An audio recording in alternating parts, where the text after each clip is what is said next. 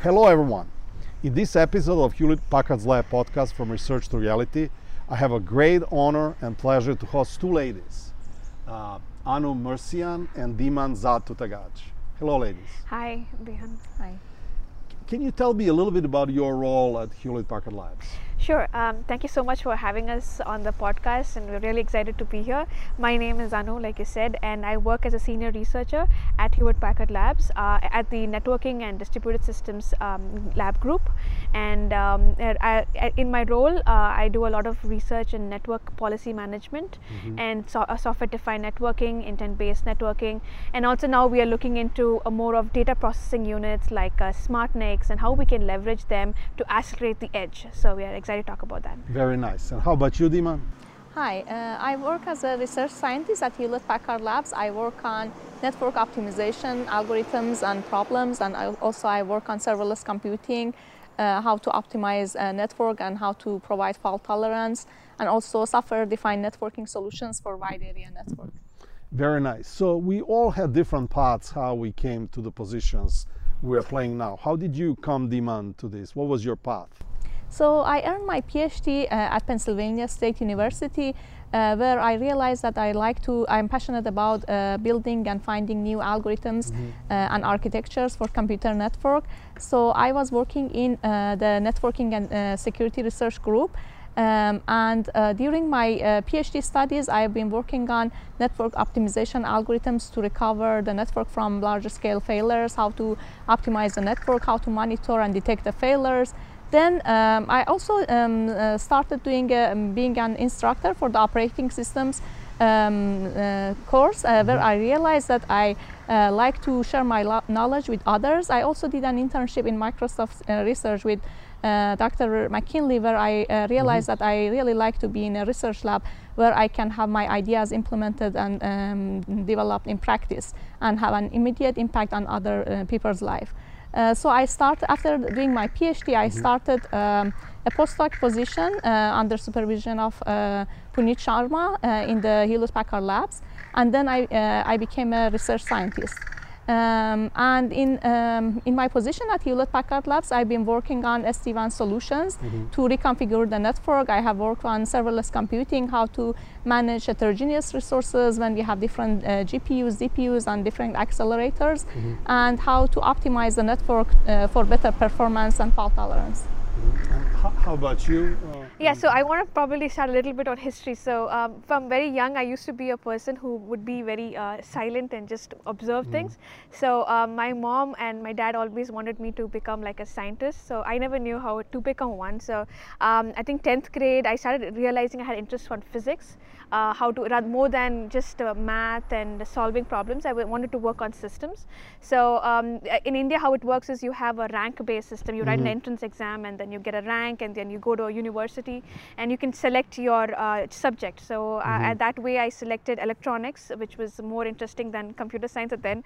But now I regret not taking computer science in undergrad. But um, uh, after finishing my um, electronics, I realized that I wanted to pursue my uh, masters outside the country. So that's when uh, we came, I came to Arizona, Arizona State mm-hmm. University, and I pursued my master's in electrical engineering and focused on signal processing and then a little bit on networking, computer networking. And that's when I realized that I have a passion for networks, uh, something communication, how one person can communicate with another. And that seemed very powerful from a, from a social point and also from a you know, everyday perspective. So uh, that made me kind of look for advisors and professors who are looking, who are working in this area. Mm-hmm. And I uh, met with my uh, my advisor, Dr. Martin Reisslein. He works in the uh, computer networking in the electrical mm-hmm. department. So then I started doing research and thesis for my masters. It became so much more interesting. So I, I even though I had an industry option, I went for PhD and continued doing research. And I think around about 2013 uh, is when I was introduced to software-defined networking. So I was actually doing passive optical networks uh, research on then, MAC layered algorithms for passive optical networks uh, for about two two and a half years. Then I interned at Huawei. Mm-hmm. And there was introduced to a project in software defined networking, and it was a booming field at that point. And so I, I, I, I came back to my uh, lab and I said, I want to work in software defined networking. So we combined the idea of having software-defined optical networks because, eh, like for example, if you see residential networks, um, uh, until our home there is actually copper cables and there is a fiber. Yep. So there's and then there's a central office. So there is some kind of a centralized architecture which uh, SDN is all about. Central, uh, where in, in SDN you can you can actually define it different ways, but mostly it's about decoupling the control plane from the data plane. So that ideology was good. It was you know it was an area where everybody was looking into. And then I also interned at uh, Lawrence National uh, Berkeley Mhm. National Labs, and there we looked into intent-based networking. Uh, although intent-based networking is how do we get an intent of an operator to work seamlessly on the network. Uh, there were, the the way to solve it was really kind of hard because you want to automate many many layers underneath. So software-defined networking kind of enabled uh, you know that ha- to happen because you have some amount of automation that you can leverage. And so uh, combining the two seemed very interesting, and that gave me the opportunity at uh, HPE. So I joined the HP networking and the BU, and I was working on um, uh, products. So I worked on an open source project called Open Daylight, which was uh, thankfully linked with the, the labs. There was already collaboration happening then. So I joined the project. I was working with some of the researchers in the labs, and then I was collaborating with them, and I was working in the uh, BU. And I think about three years in, I had worked on a complete product uh, with Aruba at that time because Mhm. HP networking went into Aruba. Yep.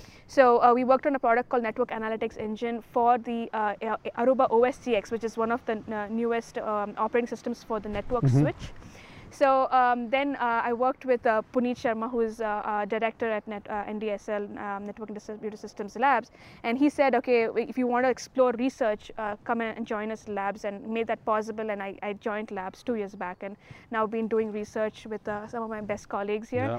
And um, yeah, it's been uh, we are working at various different projects and network policy management, Mhm. and now uh, most recently we want to talk about today about the smart edge, which where we are going to talk about how we are making accelerating the edge.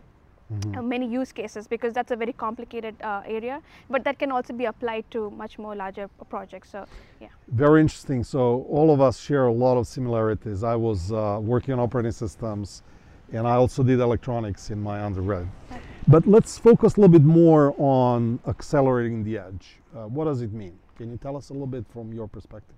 So, um, I mean, uh, just to give a perspective of what edge is, edge can mean a lot of things, Mhm. starting from our smartphones, that's an edge.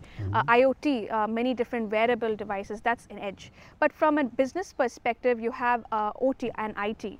Uh, Mhm. OT being operation technology, where factories, uh, where they're doing analog uh, uh, operations, they are an edge. Mhm. And also uh, retail uh, and um, com- companies like you know Walgreens, who are actually having retail shops, they are also an edge. So these are different types of uh, edges, and and what we are focused on, uh, especially for uh, HPE being the uh, our um, you know business uh, is ent- enterprise edge, uh, where we want to power uh, the um, use uh, uh, customers uh, applications at the edge. So in order to accelerate them is to uh, to increase the improve the performance of the applications at Mhm. the edge. So that's what we mean by all the aspects of how can the end user be able to seamlessly use applications, and uh, now we can do it with um, you know servers at the edge, and then powerful networking which connects to the cloud. So there's an edge connected to the cloud, and that's that's kind of a similar model that we're following. But we want to do real-time processing at the edge, and how do we make it possible? And that's what we mean by accelerating the edge. So, so Diman, Emil just told us you have acceleration at the edge and in the data center. How are these two different? So yeah, that's a very good question. So uh, the problems and challenges that we have been facing in data center networks uh, is completely different from what we are seeing in the edge. So for example, in data center networks, uh, the devices uh, like the servers are located in um, in the close geographical locations where the servers are in uh, close proximity of each other, so we don't have uh, different network latency. And then um, data center networks are also have dedicated network and they have a high degree of parallel links. So failures, for example, um, happen very rarely in this uh, architecture.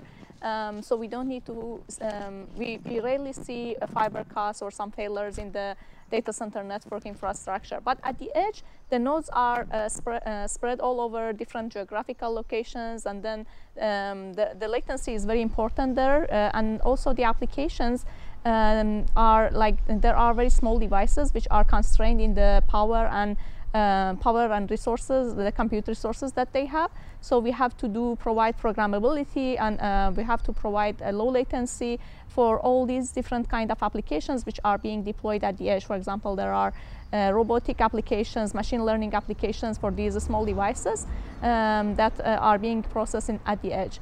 Um, also, um, is because of the, mm, the spread of the network in um, the edge, um, the latency is very important. For example, uh, consider a power line example. So in power line, it's very important to uh, detect the failures uh, in very um, small duration of the time. For example, in 2003 in Italy, there was a large scale uh, blackout. Uh, and then the, um, the large scale failure happened in five seconds. So if we cannot react quickly to the um, to these failures, then the whole city can go into a blackout.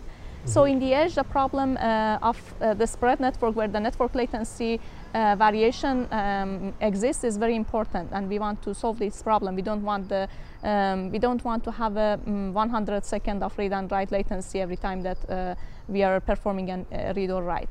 And uh, so these are some of the problems that uh, was not uh, that uh, does not exist in the data center networks. So, so Diman, um, Anu, Diman told us about a number of these performance indicators. Which are most important? So, for example, you can't necessarily run GPUs on all edges like yeah. you can do in data centers. So, the range is a little bit different between data center and edge and edge yeah for sure. Like uh, data center is a little bit more structured. Mm -hmm. so you can actually and, and the, the challenges that you have at data center are very different from the edge.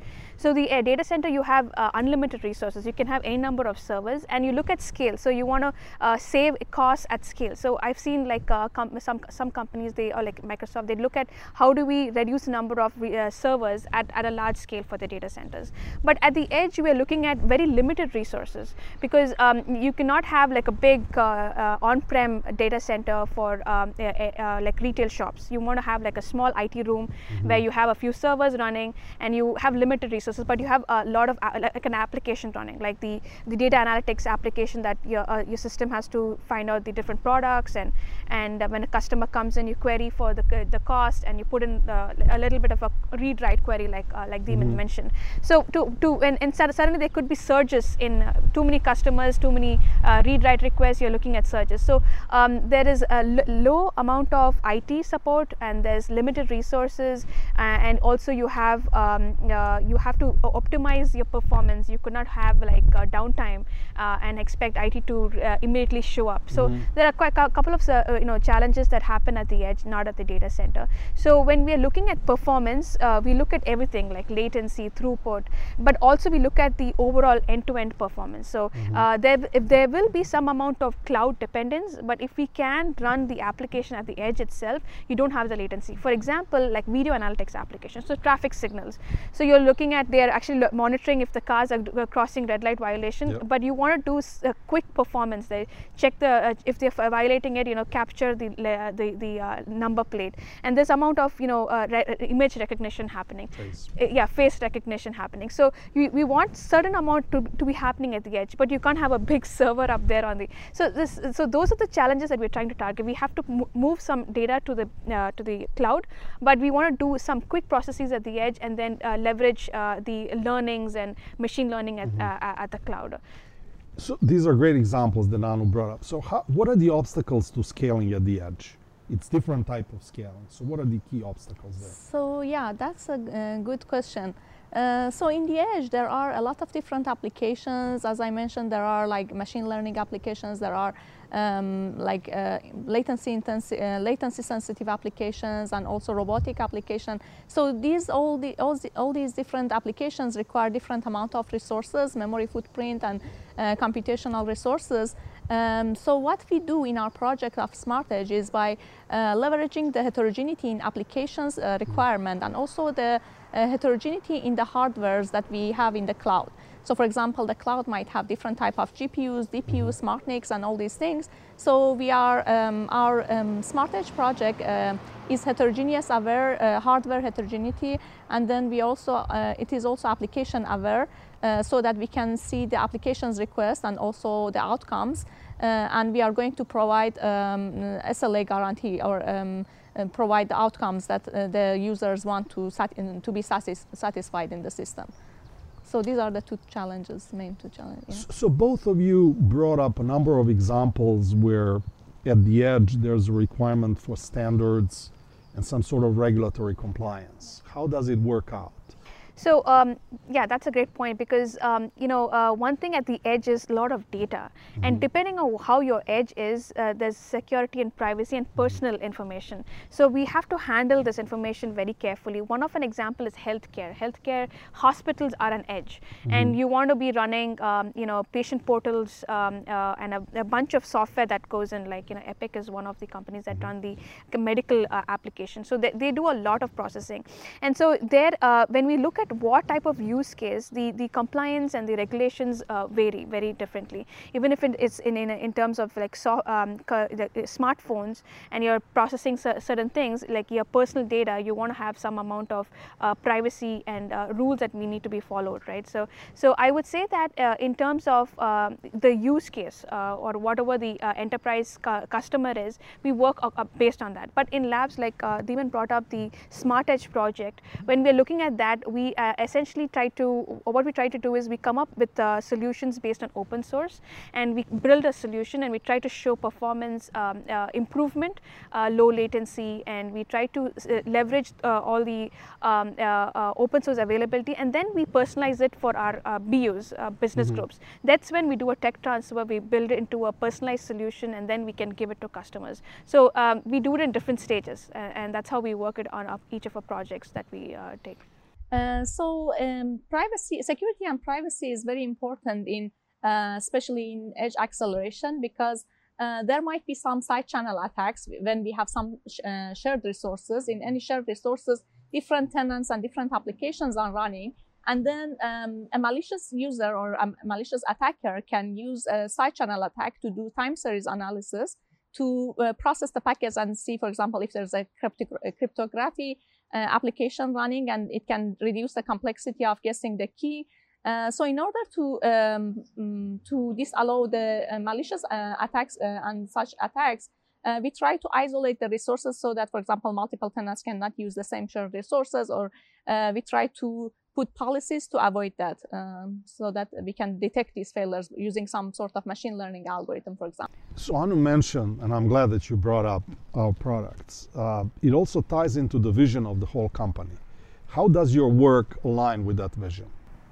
So uh, yeah, that's a very good question. Um, so um, we, we are trying to accelerate the edge and I would, uh, as an inspiration, I will take Antonio Neri's code, who says we are edge to cloud, uh, edge to cloud company, we are HPE.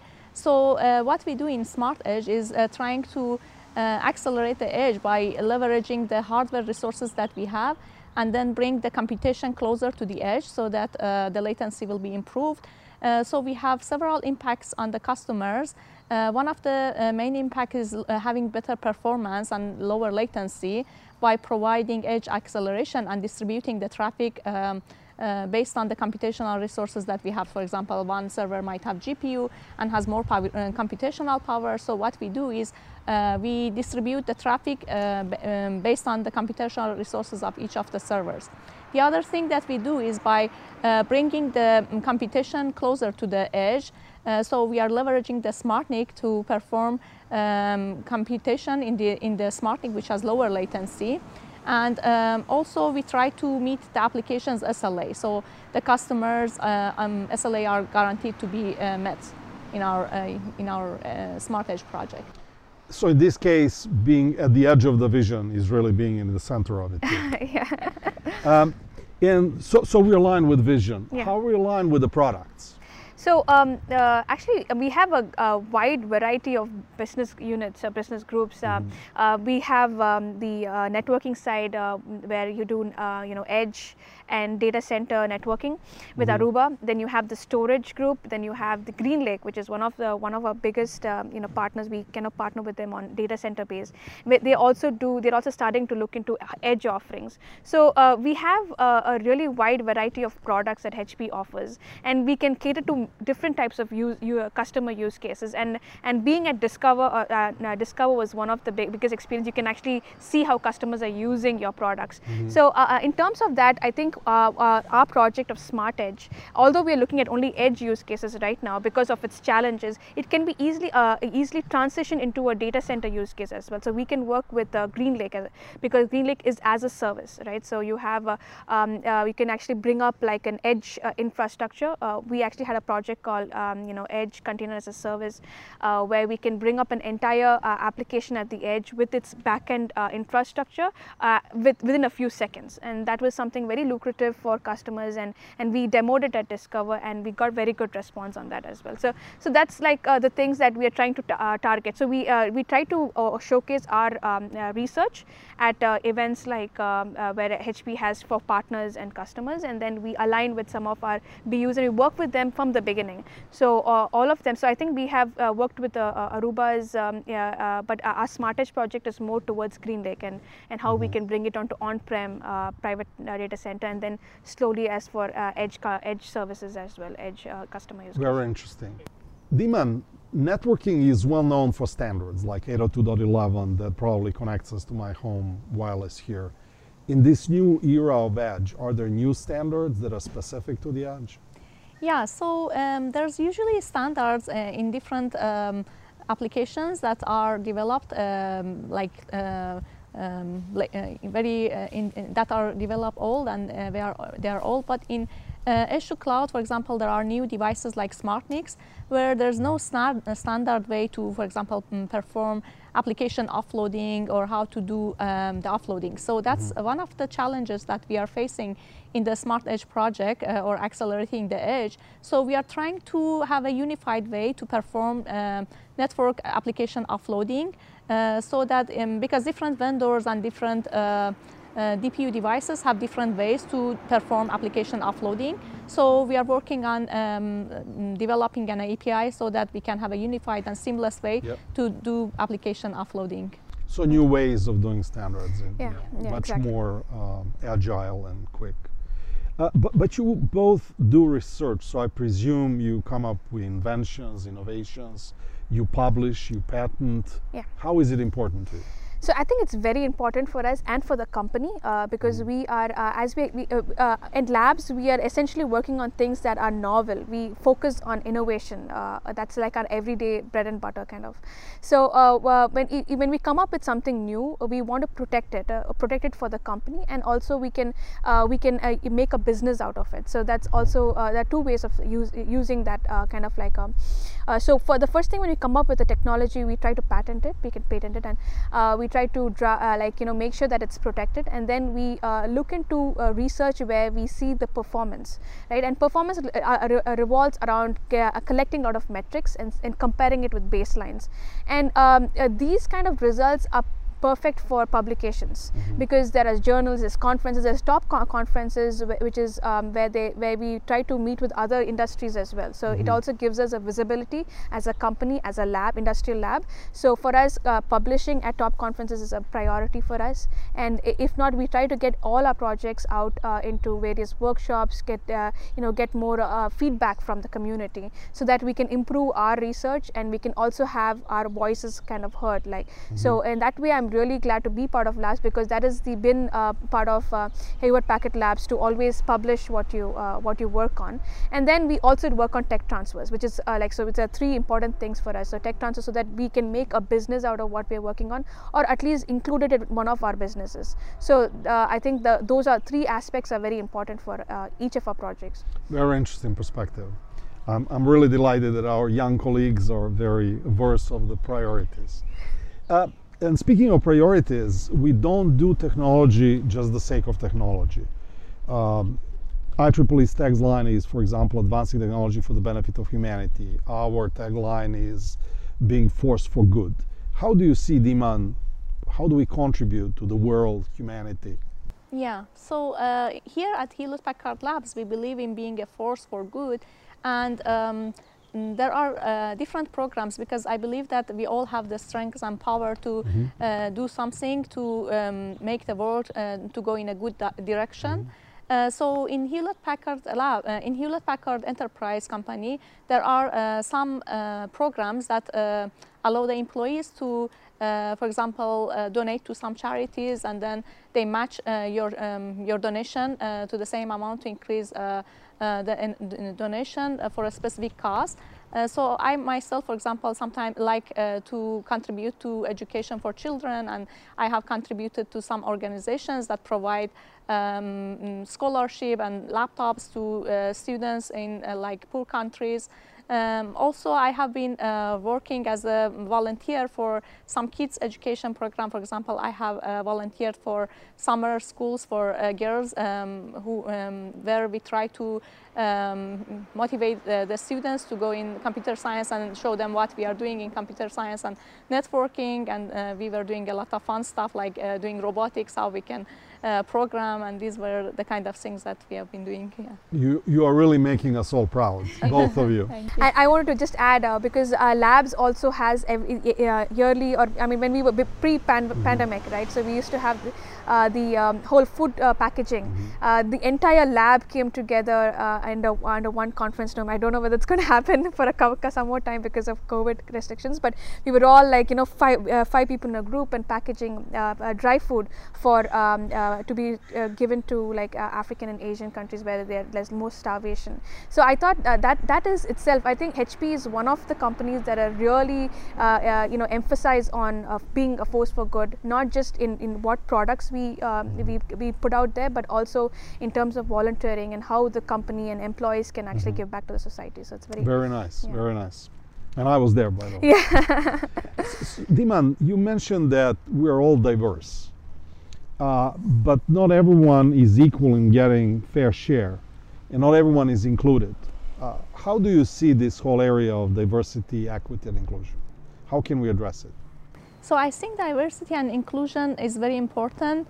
Um, and also, I'm very uh, glad that I work in Hewlett Packard Labs because diversity and inclusion is a major part of the company's uh, um, culture. And um, in, in the labs, we have uh, for example, women's lunch um, every week that we can meet with other uh, women who are in the same, um, mm, who have the same interests uh, like us. We, so we, for example, collab, uh, share ideas, we build friendship, and we talk about things that affect women in computer science.